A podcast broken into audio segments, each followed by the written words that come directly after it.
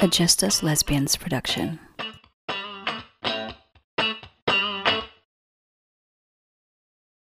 Listen, I have a confession to make. I'm not real proud of this, so I'm just gonna come out and say it. But I'm a ninja type of lesbian. You've heard of that before, right? The kind who's in stealth mode. You've no idea they're gay until they come out? Well, this ninja mode happened recently while I was doing volunteer work. I was in an assembly line and I was making small talk to an older lady right next to me. I found out she's retired, happily married with her second husband, who was also there volunteering alongside her. I was enjoying getting to know her and making new friends. Then she started asking questions about me. She asked about what I do for a living, how old I was, if I was married, or if I have any kids. See, I have canned responses to these questions. I told her I moved to San Antonio two years ago after my divorce. I have no kids, and I have a cat named Joe. Nowhere in that conversation did I mention I was married to a woman. I do this almost always in unfamiliar settings. Would you consider that cowardly? I think so. I just know that sometimes being gay may not always be accepted or welcomed. So if I don't have to absolutely admit who I really am, I usually leave that part out. Now, you might be wondering why I'm sharing all of these. It's because our guest today inspires me to be a little less stealth. She makes me want to step out in hiding to be more carefree and brave. She's a great example of someone who didn't let her identity or sexuality hold her back from accomplishing what she set her mind to do. And I can't wait for you guys to take a bite from today's menu of the Taco Stand podcast.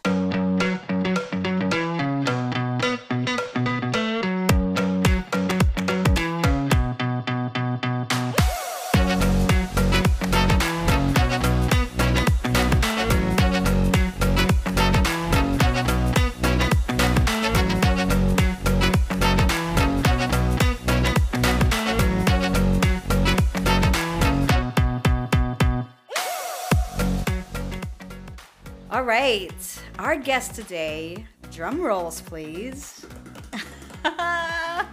Your guess is right, our very own San Antonio Wonder Woman, the Honorable Judge Speedlin Gonzalez. Thank you so much for being here today. It's my pleasure. I'm gonna dive right in because this podcast can't wait to unpack everything about you, especially your personal side, your identity.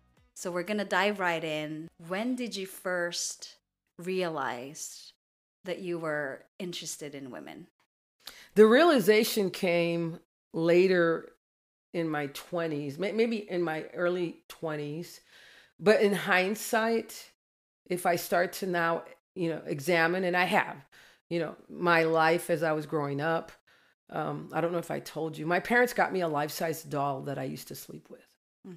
Um, at five years old, I was the boy of a dancing, uh, you know, that we had an annual festival in my hometown, Charro Days, and all the schools submit a group of kids dancing a particular Mexican dance from a particular Mexican state. And they march in this these parades for three days and they stop and they dance and they keep going. So my school, I was in pre-K or kindergarten, was um, Tiny Tot daycare, and I was in kindergarten, and they didn't have enough boys, so I was made a boy, and they they put sideburns and and and a mustache, and I had a sombrero and a charro suit, and we danced the Mexican hat dance, Right. and so there was that, Uh-huh. and um, you know, just I, I remember in seventh grade getting a rise out of the fact that there was a, a, a classmate, a very pretty girl, Uh-huh. probably the prettiest in the class, who had a crush on me, but didn't know that I was a girl. She thought I was a boy, and I kind of like got got off to that, like, Yeah. oh, you know. And then you know, just little pieces. uh, You know, I always ha- had, you know, like in high school, I, I had a couple of girl relationships, like best friends, but they were like more than best friends. I mean, it was just very intense relationships with women Right. but never never ever ever crossed that line of touching inappropriately or any type of inappropriate physical contact like that. We were just, you know, friends. Mm-hmm. But I think the first dipping the toe into what is it what does it feel like to be with a woman was in college at St. Mary's when I when I went to school here in San Antonio. Gotcha. So as early as five years old, pretty much, you were like, I you felt like I'm Different. Different. Yes. You know, yes. I, I was. I mean, why don't I? I like the frilly, itchy pant. Chones, my mom, or the the frilly socks. I'm like, I hate lace. Yeah. What is that? What is that about? I love the feel of leather, like on a softball glove. Uh-huh. Uh, I'd rather I was playing outside with the boys as opposed to the fake teacups inside with the girls. Yeah, I didn't have dolls. Barbie dolls. You Yeah. know, my brother had dolls, and in the way of GI Joe or Stretch Armstrong. right. I didn't have that. I had sports equipment, and the more sports equipment I could get my hands on, the better. Yeah. That was me as a kid. Yeah. You know, the Always baseball cap, the active. tomboy, the tomboy. No matter what, it was. I was a tomboy. Yeah. Yeah. So is it fair to ask if you've ever been with a man? Oh, I have. I had You boyfriends. You did. Oh okay. yeah, yeah. I had boyfriends um, all through my early twenties, and it was it was a transition, right? It was boys, Uh huh. you know, boys only, and then it was like, but I think I like girls, and I girl, boy, boy, boy, girl, girl, girl, boy, boy, boy, girl, you know, and it was like until okay, no more boys, and it's women, This is it for me. Right. Yes. and then you know, for the rest of my life, it's I think I've had conversations with people where every time I meet somebody new mm-hmm. that I don't know, and and for for for whatever reason they're oblivious to my my my identity and mm-hmm. how I self identify. It's a, com- a coming out process Again. all over again. with it, Right. Yeah. Yeah. But your first coming out happened officially 1985. I think we had that conversation. That Um. right? Well, that's when I, I, I transferred to St. Mary. So that was the toe dipping. Uh-huh. I, and I, I always want to say my coming out started when I finally came out to my mother. to your mom. And that was, at, I I remember I was 26 gotcha. and I was in my hometown. I was visiting. I had, I was already living with my first living girlfriend. Right. And I remember it was a Sunday morning and we were having barbacoa and she's sitting at the end of the dining Mm. room table doing her classic stuff, which was reading the Sunday paper, having a cup of coffee. We're sharing barbacoa tacos. And I told you, I got to tell you something, mom. And I'm struggling and I, I, I spit it out, right? I'm gay. And she, if you can imagine her with the newspaper and she folds it over right at her eye line. Uh, and she looks at me and then she pulls the, the, the newspaper to the side and she says tell me something i don't already know. And then she straightens the newspaper out again. I can't see her. She's behind the newspaper and she doesn't miss a beat. She just keeps reading the Yeah. sunday paper so all that angst leading, leading up Leading to it was like for naught because Right. she had like a very low grade reaction no to it. reaction whatsoever. And you were expecting like tears. yes Yeah. some drama there was Yeah. no drama there was no drama Wow. And that was that? that was that Wow. Is it because she's always known? Is that what it is? Or Um, I, I never asked her, and No. she's passed away, so I couldn't even ask her now. Um, I think my dad always knew. I didn't have to come out to him. He just always said things that. I'll give you an example. They came to visit me in San Antonio, and River Center Mall had just opened, and you know it has all those glass walls. You can see people across the mall on the other side of the River Walk. right. And my mom was in some shop shopping, and he and I were outside of the shop looking toward the river walk, looking across, and he could see a woman dressed in white. Mm-hmm. And we were tracking her walking, he and I both together, Yeah. you know. And she finally makes it all the way down to where we're at, and she walks past us. And he looks at me and he said in Spanish, Mira nomás lo, las cosas que nos da Dios. Look at what the gifts that God gives us, right? Oh. And he said it to me, and I'm Yeah. like, how come you didn't say it to my brother? Right. But you so so that I was love that. that. Yeah. And then there was another time where I was going through a breakup, and I left my residence, and my ex girlfriend was still there with with with her two boys, Uh-huh. and I left, and I said I'm gonna be gone for a week. Mhm. I said it gives you time to pack up and do whatever you want and go and leave, Mhm. right? Yeah. And so I took longer than a week. and he's at home with me, and he's like, "You need to get back. You need to get back to San Antonio because she is gonna wipe you out and leave you with nothing." Mhm. And I looked at him. I'm like, I didn't say anything. I'm like, well, how does he How know? does he know? right? So that afternoon, I packed my my little overnight bag that I had, and Uh-huh. I came back up to San Antonio. She was gone. She didn't take everything. She didn't. I mean, but yeah, it was advice he was giving me, you know, a- about this woman. right. So I think both of them had some sense Yeah. that I was not going to be their traditional daughter Daughter. that you know was going to get married and have kids and all that. So does that help you become a lot more comfortable with your skin and a lot more comfortable being public about it? Well, I, I think it, it probably did help. Uh-huh. And I hate to, you know, think of what might have happened if they disowned me Right. Uh, cut me off financially or emotionally, but they didn't. You know, they were still supportive and we continued to operate and behave in the, in the manner that so families do. We visit each other. I go down, they come Yeah. up, you know, they ask about stuff. They'd help, I'd help. So, um, I, I want to say it did in in that sense. And again, but my mom and dad raised my brother and I to be very independent thinkers Mhm. And not worry about what other people said or thought. And as long as we were doing the right thing by others and not being, you know, hurtful or harming ourselves, then we could do whatever we wanted. Yeah. And both my parents, eh, with me, had conversations of, you know, what do you want to be? You can be whatever you want. You want to be a lawyer, you want to be an artist, you want to be a musician. What do you want to be? You want to be an astronaut? So we can help you, you know, and, and we'll help you, you know, achieve whatever dream you have. Right. That was always their attitude Yeah. toward us. We just want you to be happy. Yes, exactly. Right. They didn't even care really about your identity. All they want is for you to be potentially happy, Yeah. successful, living a you know living the. I'm, I'm sure that it would have been ecstatic if I was just like asexual and not Same. have come out and just stayed quote unquote single Yeah. and been successful single. Yeah. But it didn't turn out that way for me. Right. Right. And so they were willing and able to accept me for who I was. And I, I happen to be a lesbian, a gay woman. Yeah. So you came out to your mom tw- when you were 26. So that was around 1986.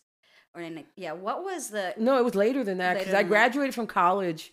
I remember December of 86 and I walked in 87 from St. Mary's Uh-huh. and I was 21, 22 at the time.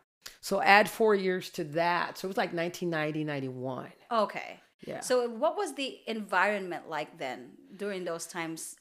it was still, um, I remember in college, it was, there was a lot of, uh, hiding. Uh huh. You know, you don't let people know you're gay. Don't let people know we're gay. Don't, don't out people. Right. um, people hiding, um, and the environment was still very much that.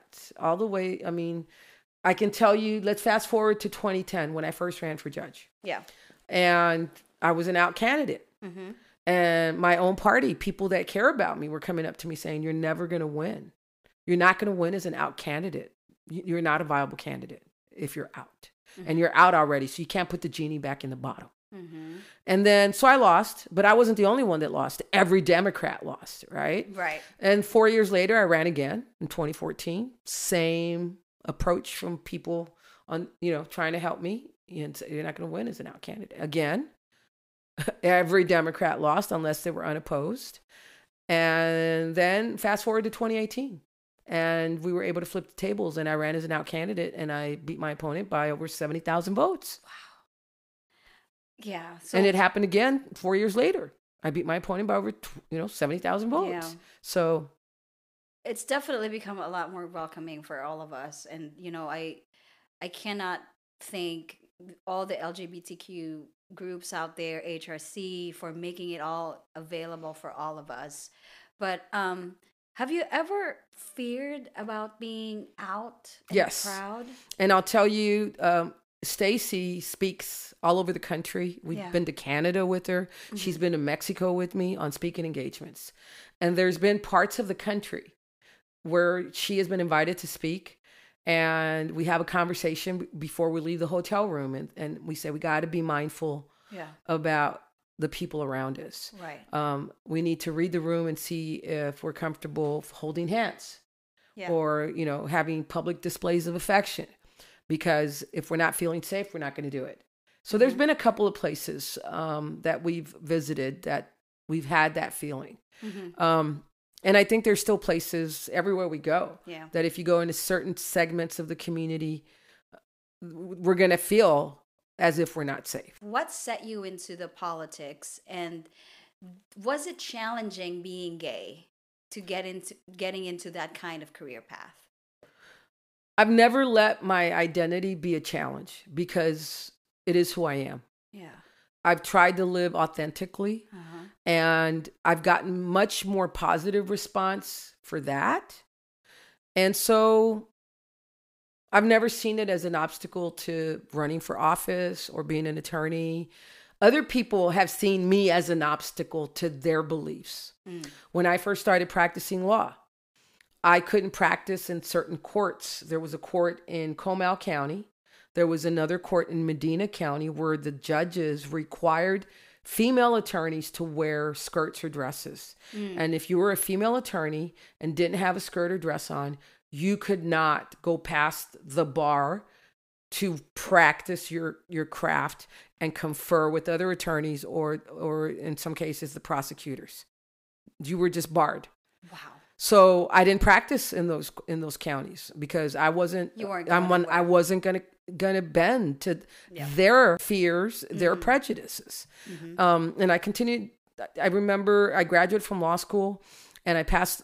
When I passed the bar, I got rid of all my dresses and skirts because in law school, I, I competed as an advocate, and when you went to those tournaments, the coaches required the female advocates to wear a, a skirt suit or a dress with a Mhm. jacket. So I had those in my closet Just to and I had pumps, Mhm. and I also used them for interviews, like when I interviewed for with the with the DA's office and things of that nature.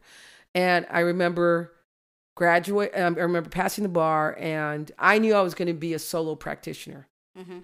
And so, if I'm a solo practitioner, then I'm going to dictate the trajectory of my However, career and right. how I build that. Mhm. So I got rid of all my dresses. Mhm. I got rid of all my pumps, all my shoes Yeah. and I made up my mind that I was going to be that lawyer that wore cowboy boots to Love the it. courthouse. Why? Nancy Grace worked. I mean, we know from her career that she wore jeans and cowboy boots. Uh-huh. Right? We know that Ann, Ann Richards, as governor of Texas, would work as governor with cowboy boots on. Yeah. And I'm like, why can't I wear cowboy Right. boots as a female? And I did, and I ended up, you know, accumulating a, a boot collection of over 50 boot pairs. You know?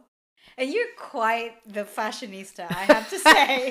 I just love that. I attribute that to to being a Garanimals kid. Uh-huh. And so when I was growing up, Uh-huh. there was a line of clothing for children that was that was uh, ti trademarked as Garanimals, and I don't know if you've ever seen them. Uh-uh.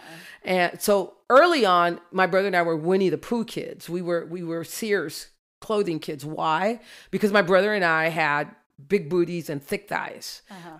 I say I tell people we had Earl Campbell legs, right? but we couldn't fit into clothes. Yeah. So the only maker of clothes that fit us were Sears Huskies.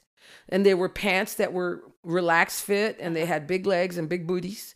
And so my mom, that's where she got us our, our jeans, our pants. And they came in different colors and then other Winnie the Pooh stuff. And then I got older and it was Garanimals. And Garanimals, you all you had to do was match the top with the bottom. And if it was a giraffe top, you had to find a giraffe bottom Oh, that's if it was a hippopotamus top, you had Yeah. to bo- find a hippopotamus bottom, and the colors, the color scheme would match. match, so yeah. you'd have an outfit, and so I I got accustomed to like matching tops with Right, the bottoms, and concept of- concept of, yeah. matching colors and patterns, and I just kind of grew into that. So Yeah. Garanimals made me who I am today, and I tease my friend Michael Quintanilla, Mr. Fashionista. He's uh, a retired journalist and fashion editor, and um, he does a lot of uh, MC jobs for nonprofits all over town. As a matter of fact, he just MC'd our uh, specialty court graduation yesterday. So I tease him that when I'm stumped in the morning or the night before when I when I like to lay out everything I'm going to wear, I said, "What would Michael wear? What would Michael approve of?" well, you always look very chic Well, every time I see you, Thank and you. it's always a different flavor every time. It's never the, quite the same, and I love that. I love that you like you know change it up all the time. Can we talk about your uh, upbringing and you being in Texas? Have you have you always wanted to stay here? No, No. No, when I when when I uh, graduated from high school, I was fortunate enough to be offered uh, an academic scholarship to the oldest private military academy in the country, Uh-huh. Norwich University, and they ju- they had just acquired Vermont College, and Vermont College uh, was historically an all women's school that had a finishing school angle to it. So they taught you how to be a lady as well as you know you get, got, you know your your degree Right. and that they still had some lingerings of that when I went to school there. Uh-huh. But so follow me here. So that happens. Mm-hmm. So I'm in South Texas, and I I've been offered an opportunity to go to school one hour south of the Canadian border in the state of Vermont. Right. I've also tested uh, very high on the ASVAB. I want to say my brother and I both like tested number one Mm-hmm. Wow. um, when we took it. Mhm. And so I had all the branches of the military calling, saying, "Hey, sign with us, sign with us, sign with us." And um, I had looked at the army, and I was one signature away from enlisting. And I remember telling my parents, "I'm getting out of here. I'm leaving Texas. I need to see the rest of the country, the rest of the world. I'm." Listen to this. I said, I'm sick of sand and palm trees. I'm sick of sand. Who says that, Yeah. right? And so they, I said, if if I can't go to school in Vermont, I'm going to join the army. And my parents were like, we're not having that. No daughter of ours is going to be in the military because they had this perception that the military was just not Yeah. something um, palatable Right. right? And so they let me go to school in Vermont. And I so went from beach and sand and palm trees and year round cold. 80, 90 degree weather to Yeah. pine trees and mountains and snow, in October through May. And I got what I wanted and Right. I, I got it in spades. Yeah. And um, by my second year, and I did well. I did well my first year. I went back my second year. And my second year, I got an upper respiratory infection, Mm-hmm. lost my hearing. And I remember I came home and the school called my parents and they're like, oh, she's, she'll be fine. Let her heal up. She's on, she's ahead in her credits. Send her back next fall. She'll be a junior. Yeah. And my mom and dad were like, okay. They, they hung up the phone and they look at me and they say, you're not going back up there. Why? For what? Yeah. So you can get sick again? And you're going to stay in Texas. We'll pay for your school and you're going to St. Mary's. Okay. Oh, so that got dictated. Yes. Gotcha. Yes. Got it. And Yeah. I'm happy for that. They made Right. some really good choices yeah, for me. yeah. Yes. Sometimes I do appreciate parents intervening because it's the same for me. When my parent, I was going to go to theater school, but my parents were like, "No, we're not going to pay for that education. You're either going to take engineering or information technology." So I ended up doing computers, which you know set me on a good path. It moved me to the United States and everything. So I, I'm and now sure we can you- do whatever we want, right? Right, now we have more choices and Yes, opportunities. so. Yes. So, but political science was that your actual choice? So in Vermont, it was government. Okay. And then when I came over to St. Mary's, their government degree was a political science degree. So I got my political got science credits. degree Uh-huh. and um, th- was, I remember uh, Dr. Henry Flores, who was an advisor at St. Mary's, said, "You need to go to graduate school, and you know we'll pay for you to be in graduate school. It's here at St. Mary's." So I, I started the Master's in Public Administration mm-hmm. program, mm-hmm. and lingered around for about a year. This was 1987, 88 the heyday of the 80s kind of culture, the very self centered clubbing, mm-hmm. drugging, drinking. Uh, I don't want to do anything but be out partying, drunking, drugging. And so I dropped out. Yeah. I dropped out, and I remember walking from campus over to, um, it was about maybe a mile, if that much, to Woodlawn and St. Cloud intersection, which is where the children's shelter is now. But back then, it was a, a hospital, a residential treatment facility for children. And it was located next to the old and original San Antonio orphanage. And the orphanage was this big red brick two or three story building that was built like in the 20s or 30s and it had this huge horseshoe driveway in front of it and next to it was the southwest neuropsychiatric institute for children and that's where i walked in uh-huh. filled out an application and i ended up working there for almost three years i was on the admissions unit uh-huh. and when i say admissions unit it had a padded room it oh. had restraints for uh-huh. for the kids. Yeah. Um, it was the most um, intensive supervision that we could provide under lock and key for kids. Yeah. And each of them was in a room by themselves. Mm-hmm. Um, they had a little narrow window if we had to lock them in. I mean, it was it was very very intense, and um, because I knew I couldn't just call my parents and say I dropped out of grad school. Right. So, but I was a little bit more comfortable saying I dropped out of grad school, but I got I a, job. a job. Yes. I got a full time job. Yeah. And that job was the first step in a in a in a in a trajectory that lasted 11 years. And I I wasn't I can't call myself a social worker because I don't have a social worker degree.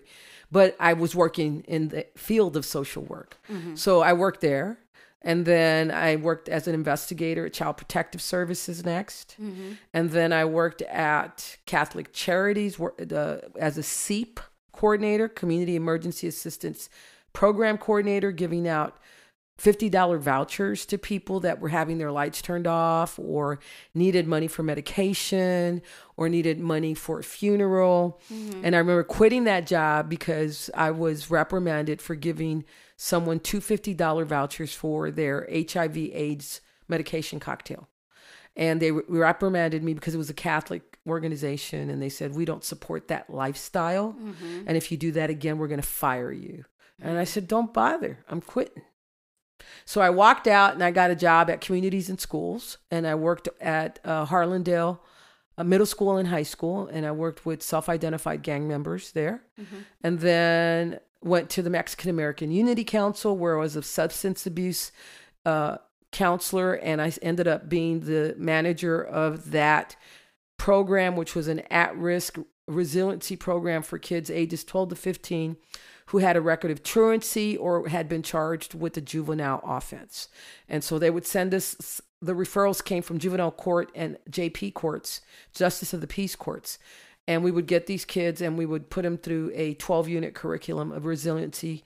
And once they finished our curriculum we sent them back and their case would get dismissed. Mm-hmm. um, and then went to travis county. I lived in austin for almost three years and worked as a probation officer at their juvenile facility mm-hmm. and i did um, intensive supervision and i did I supervised gang members, Spanish speaking offenders, and sex offenders, all juveniles. And towards the end of that's when my dad got sick. Uh-huh. And it was easy for me to just pull up my stakes and go back and to go. Brownsville. Uh-huh. And then I worked at my high school, uh, nice. teaching there. Uh-huh. And that's during that time is when I applied to go to law school and came back to San Antonio. Got it. Wow. So public fig i mean you've always wanted to help the public community right? It sounds like that's well i can tell you that my mom so my dad worked out of town. He worked in mexico. And my mom was during the day uh, the bookkeeper for a furniture company edelstein's better furniture. Uh-huh. she worked there for 26 27 years. And they were big on education mm. huge on education. And she started going to night school.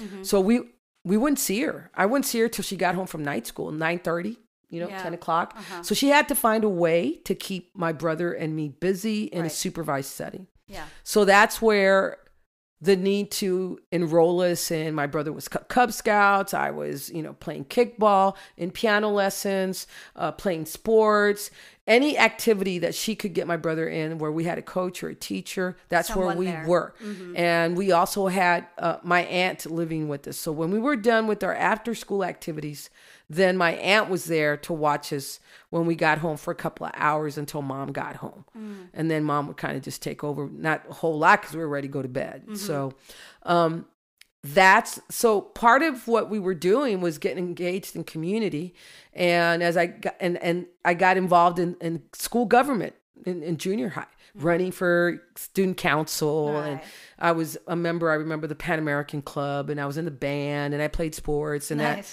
that it just kind of broadened in high school. Yeah. and I was class president and student government, uh, student council president by my senior year, and I I was a member of the Key Kiwanis Key Club. Yeah. I was a member of the Latin Club. Uh, so all of that was kind of service oriented, Yeah. and that just bled into college. And when I was out of college, it was it became part of, you know, how can I continue this Right. behavioral pattern of volunteering and helping in different people and with this kind of drive or that drive or That's amazing. and it just grew into part of who I was. Mm-hmm. You know, people were when people were looking for help. We need volunteers. Call Rosie. Yeah. We need somebody. Call Rosie. You know that kind of thing. So Yeah, yeah, yeah. Oh gosh, I love that. I love that you didn't let your identity, whatever it is that's going on with you, just no, I don't care. You know, you're gonna take me for who I am and what I am, and then yeah, yeah, yeah, And and so the other the other kind of life skill my mom instilled in my brother and I was we can never control what other people think or say. right, We can control ourselves. yeah, So if we're in a room and we're uncomfortable, leave. mm-hmm. Who's stopping you from leaving? Who's keep? I remember who's she asks who's keeping you hostage. Mm-hmm. Oh, we have the power to leave if we don't want to be there. Yeah. And so I practice that a lot. I even practice that today. yeah, If I find that there's somebody in the room that's making me uncomfortable because of their behavior or I know way too much about them that I don't like, I gotta go. Yeah, I, I'll very politely yeah, excuse myself. Hey, I I- gotta go. See y'all next time, and I'll leave. mm-hmm. I'll take it to the extreme. Um, if if there's a like a photo op, somebody wants to take a photo. There's people that will jump in the photo, and if I don't like that person, if I don't if I don't want to be in a photo with them because the public's gonna see me. You know, You two go. or three people down from them. I will remove myself from the group photo, and I'm like, "Y'all take the photo. Yeah, Yeah. I'll take the photo for you." Right, You know, I mean, it, it, it's to those extremes, and it's maybe it's a little overboard, but it works for me yeah, and it's worked That's for me you know and yeah, you know I, i'm you'll you know i'll be 60 next year Yeah. and so um it's worked for me all my life clearly, clearly clearly. oh my god, I love it. Can we talk about your wife? How did you guys meet? we met at a professional conference and i was her, her guest Mm-hmm. uh, she was the director of a san antonio conference of a group that used to be called ALGBTIC Mm. and it's the association it's I, i'm going to get it i'm going to twist it i'm going to get it all wrong but it's like the association of lesbian transgendered gay therapists. Okay. so it was a, a professional group all licensed therapists that provide mental health services to the lgbt community. And they were they came from all over the country. And um, now their, their their acronym is totally different society of something something. But she was the san antonio go-to person uh, for their san antonio national conference. And um, she was trying to keep the conference together because it was right on the heels it came right on the heels of the mayor at the time not supporting the non-discrimination ordinance because she invoked her religious beliefs and said she couldn't support something like that. And so the organization that she was a member of wanted to pull their conference from San Antonio based on the mayor's No, comments. yeah. And she convinced them to stay and they asked her to invite LGBT elected officials and leadership. And so she got with one of her mom's friends who was active, more active uh, or or visible uh, within our community to help her marshal and round up people that she could invite as her guests. Mm-hmm. And I happened to be one of those individuals that showed up to their luncheon and that's how we met and i followed my mom's advice we dated for a year my mom always used to- used to say don't commit to a serious relationship until you know the person for one Year. year Wow, And- that's a long time. but the reasoning she would give me behind it was you get to see all the ups and downs True. of their emotions through the year. True. Mm-hmm. You get to meet their family. You get to learn what pushes buttons and the drama. And if you can survive that first year and still want to be with that person despite what you learn, Yeah. Yeah. then it's worth pursuing. Right. So we figured out we were probably going to stay together right after like halfway mark, like after six, Six months. months. Yeah. And um, I remember I was moving from the peanut factory uh, to a bigger apartment, and there was some some increase in crime over there. And she her lease was coming up, and I said I'm going to move to um, these apartments. That, we ended up moving in together, but they were over by um, the Beverly. I remember that one of the Mhm. oldest apartment complexes in downtown. I said I'm going to move to the Beverly because they had just remodeled it, and it was like art retro New, art yeah. and new, and they had Uh-huh. this fabulous cabana by the pool, a great pool. I said, "You you want to move in with me, or what do you want to do? You want you want to still like extend your lease?" She's like, "I need to think about it." I said, "Go ahead, I'm moving." So she ends up moving in with me, Uh-huh. and so we lived together for three or four months, and we were able to manage that. And I said, "Look, I'm getting old. I don't want to wait. Is this gonna? Are we gonna make this like a serious thing? Is this a long term thing? What are we doing?" And she goes, I, I think it's it. I think you're it for me. I think you're it for me too. And so it's like, you want to get married? Let's get married. And then we were married. It's so easy. It was How is very it- easy. How is it, wa- easy? It was it was very easy. And so one year to the day that we met, Uh-huh. we got married on Marriage Island, right behind the hotel that we met at, which was the Contessa Hotel. Yeah. And we had her mom and her stepdad there, and three of my friends were there, and, and so that was the official. We had Mm-hmm. Yeah. a marriage license, Uh-huh. and then her mom started in and saying, "Well, what about everybody else? Your They family, our families, your friends?" And I'm looking at Stacy, and at this time, she has a very good idea of how many people I know Mm-hmm. in this town. And I'm like, are we gonna spend like 10 grand on a reception? And I said, and, and then with that comes everybody that we missed inviting. Right. And she said, it's gonna be a nightmare. And so we started to think about it. And so our solution was this we're gonna do a destination wedding. Mm-hmm. I'm gonna order 500 magnetic save the date cards with a 1 800 number to the travel agent. Right. And we're going to say, join us on our Alaskan wedding cruise. Uh-huh. And wherever we see anybody we know, we'll give them an invitation.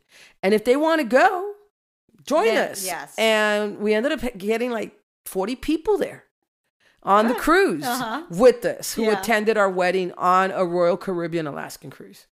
That's so smart. And for the entire trip, Yeah. the entire like complete totality of it, Uh-huh. our cruise line tickets, the re- the reception with heavy hors d'oeuvres and open bar, the ceremony itself, like the whole package, Right. was like eight grand total. Oh my gosh.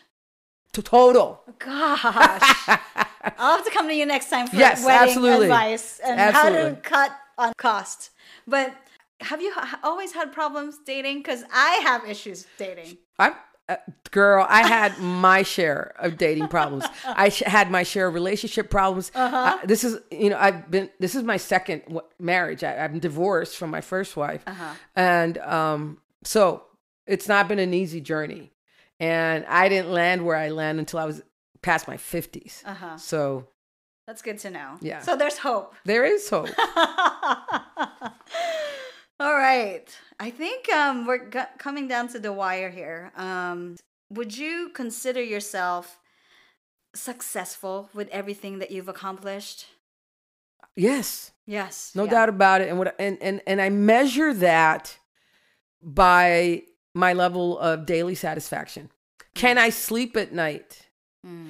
or do i worry about having offended somebody or do i worry about so i i don't want to worry about anything. It's it's like that that song before you were born you don't worry be happy right, Right. No, I don't that song. so that's you know that's my mantra for happiness. Don't worry be happy and don't do things that are going to worry you. You have choices to make on a daily basis. Mm-hmm. You know don't don't don't break the golden rule. Don't you know don't steal from people. Don't disparage people treat people kindly Yeah. uh, regardless of whether you know them or not just have some humanity and compassion Yeah. towards your fellow neighbor whether they're homeless or i should say it's a new term right a person who is without housing yes. or whether it's a traumatized person or someone without resources because if i can share i will i make it a habit of if i have change or dollar bills i keep them in my in my tr- Yeah. in my pickup truck and if i see a homeless a person on the on the corner asking for for money, I'll I'll give them a dollar or two as opposed to just change. Yeah. Uh, I have a soft spot for women that are out on the streets having to fend for themselves. Right. Um, if they're at a, a a Shell or an Exxon and they come up to the pump while I'm pumping gas, and they need something, at that point I kind of have to discern. I'm like, what do you need? Do you need gas? Do you, what do you need? I won't give them cash there. Yeah. If they're hungry, I'll say, I'll go in there, I'll get you a hot dog and a soda and some chips. Or, or, you know, where's your gas can or bring your car or, you know, how can we help you? But, you know, I deal with people that have substance abuse issues on a daily basis. And so I don't want to propagate or, or Right. be uh, an enabler when it comes to that. I'd rather feed their, you know, their nourishment, right? Their, their Yeah. body Mm-hmm. or help them get places to a job interview but I, I don't want to be complicit in buying them drugs or, or buying them alcohol. Yeah. Yeah. So what's what's next for you? Retirement. I get I get that from a, a lot of people almost on the daily. I will share with you that um, right after I got reelected, which was just about a year ago, I got a call from a PAC in Florida, an LGBT PAC, and they're like, "We've been watching your race. We've been watching you." It was a man. It was a gentleman, and he said, "Would you consider a race for Congress?" And I said, "No." I said, "I got a congressman. His name is Joaquin Castro, and he's doing just fine." And he said, Well, you know, there's going to be a time when he's not going to want to do that anymore. Would you consider that? I said, I don't want to speculate. I'm very happy doing the work that I'm doing right now on the bench that I'm on now. And mm. I have a lot of work left to do, and that's what I'm focused on. And so I've been, you know, asked if I'd consider running for state house or senate. Again, my answer is I am content where I am now. How about a higher bench? Nope. I don't want to be a district court criminal judge. I'm going to put that out there now. I don't want to be responsible for sending someone to prison for the rest of their lives. And I don't want to preside over a jury who's making a decision on whether someone should be executed or not. Mm-hmm. That's just not something that I want to experience in my life. Mm-hmm. So I have no desire to do that. I may consider running for a district civil bench because a lot of my private practice before I became a judge was in the area of um, child abuse and family law. Mm-hmm. So I was board certified as a child welfare law spe- specialist. So if the time comes that I get an opportunity to consider that, I may. Or I may just decide to kind of just ride this bench out. And, you know, we already have plans to consider a reelection bid um, in 2026. And that would be a, a, a third term. I'm in my second term now at the beginning of it, and, and I'm going to see it through to the to the end. And um, I would love to be where I'm at now for 20 years, which would put me into my 70s. Um, but Stacy says, you know, I don't want you to be that person at that age out campaigning. I want you to enjoy life. I want to travel with Right. you. So I think we're going to take it on a year to year basis. For sure, I'm on that bench until 2026. And um, like I said, we're, we're already looking at, you know, how are we going to do a third term? You know, if we're going to announce that, where we're going to announce that, things of that nature. And if it's a third term, then that would put me on the bench for 12 years. 12, yeah. So we'll see. yeah. You know, we, you never know what life has in store. It's true. Uh, 10 years ago, if you asked me if I thought I was going to be a judge, I'd be like, no. and here I am, you know, Yeah. presiding over a domestic violence court. Wow. Just absolutely fabulous. It's I'm, it's so inspiring and as someone who's a transplant with San Antonio. Oh I yeah, I am too. And, yeah, and. I love this city, Yeah. and I've said it before. Uh, the city has embraced me for who I am, Yeah. with you know these minor hiccups of idiots we run Sure. into, but Yeah. uh, nothing that nothing memorable. Yeah. right. Um, other than it, the experience does occur, but in large part, San Antonio has embraced me, and I feel a great debt of gratitude to this community. Yeah. And I will take every opportunity given to me to to give back and to serve. Yeah. Oh, I will do the same because two years of being here, it, this feels like home to me. Okay, final question. Actually, two more questions. Okay. Um, anything that you want to say to women who say just came out or undecided i about coming out? Do you have any advice? it's a process. It's not black and white. And I would say to them, do not feel pressured Yeah. to identify in a certain box. Mm. Sexuality, I've learned this from Stacy, is very fluid. Yes. Um, and on one day, you may want to express yourself in a very effeminate way. Mm-hmm. On another day, you may want to express yourself in a very non binary way. Mm-hmm. On another day, you may want to express yourself in what we call a very butch way. Mm-hmm. And you decide Yeah. how you want to express yourself on a day to day basis. And don't let someone else impose their expectations and their beliefs on you. You go with a flow that is comfortable for you. Mm-hmm. You go with a flow that is authentic to the core of who you are. Mm. That's what I would say to someone who has newly discovered that they have Mm-hmm. more on their plate and, and, and sexuality sexuality palette Mm-hmm. than just identifying as as binary. Right. Right. Okay. Final question. If you're a taco, what kind of taco would you be? Tripa, A crispy, tripa. yes, Oh. with lots of pico de gallo on it. Yeah. Absolutely, I'm a tripa taco. I love it. All right, there you have it. Oh my gosh, Judge Rosie, thank you for coming to the show. What an absolute pleasure. And I'm I'm sure one of these days we'll see each other again. And I would definitely also want to interview your wife, hear her side of the story. She's also a very interesting person. Lots of Oh, she she sounds great on a podcast. Oh, there you go. All right, everybody. Um, we'll see you on the next podcast. and a taco a day keeps the doctor away. That's right. Judge Rosie has a long list of awards and recognitions. Some of those include Alice Wright Franca Feminist Award in 2020, LGBTQ Individual Leadership Award in 2021, Pioneer Award by the Bexar County Commissioners for three and a half years, Political Icon Award by the Pride Center, Adele Advocate for the Poor Award, Presidential National Leadership Award.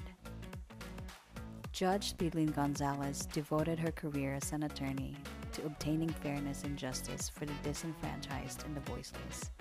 And as a judge, she continues to be committed to ensuring that women have a seat at the policy making table of their respective communities of origin.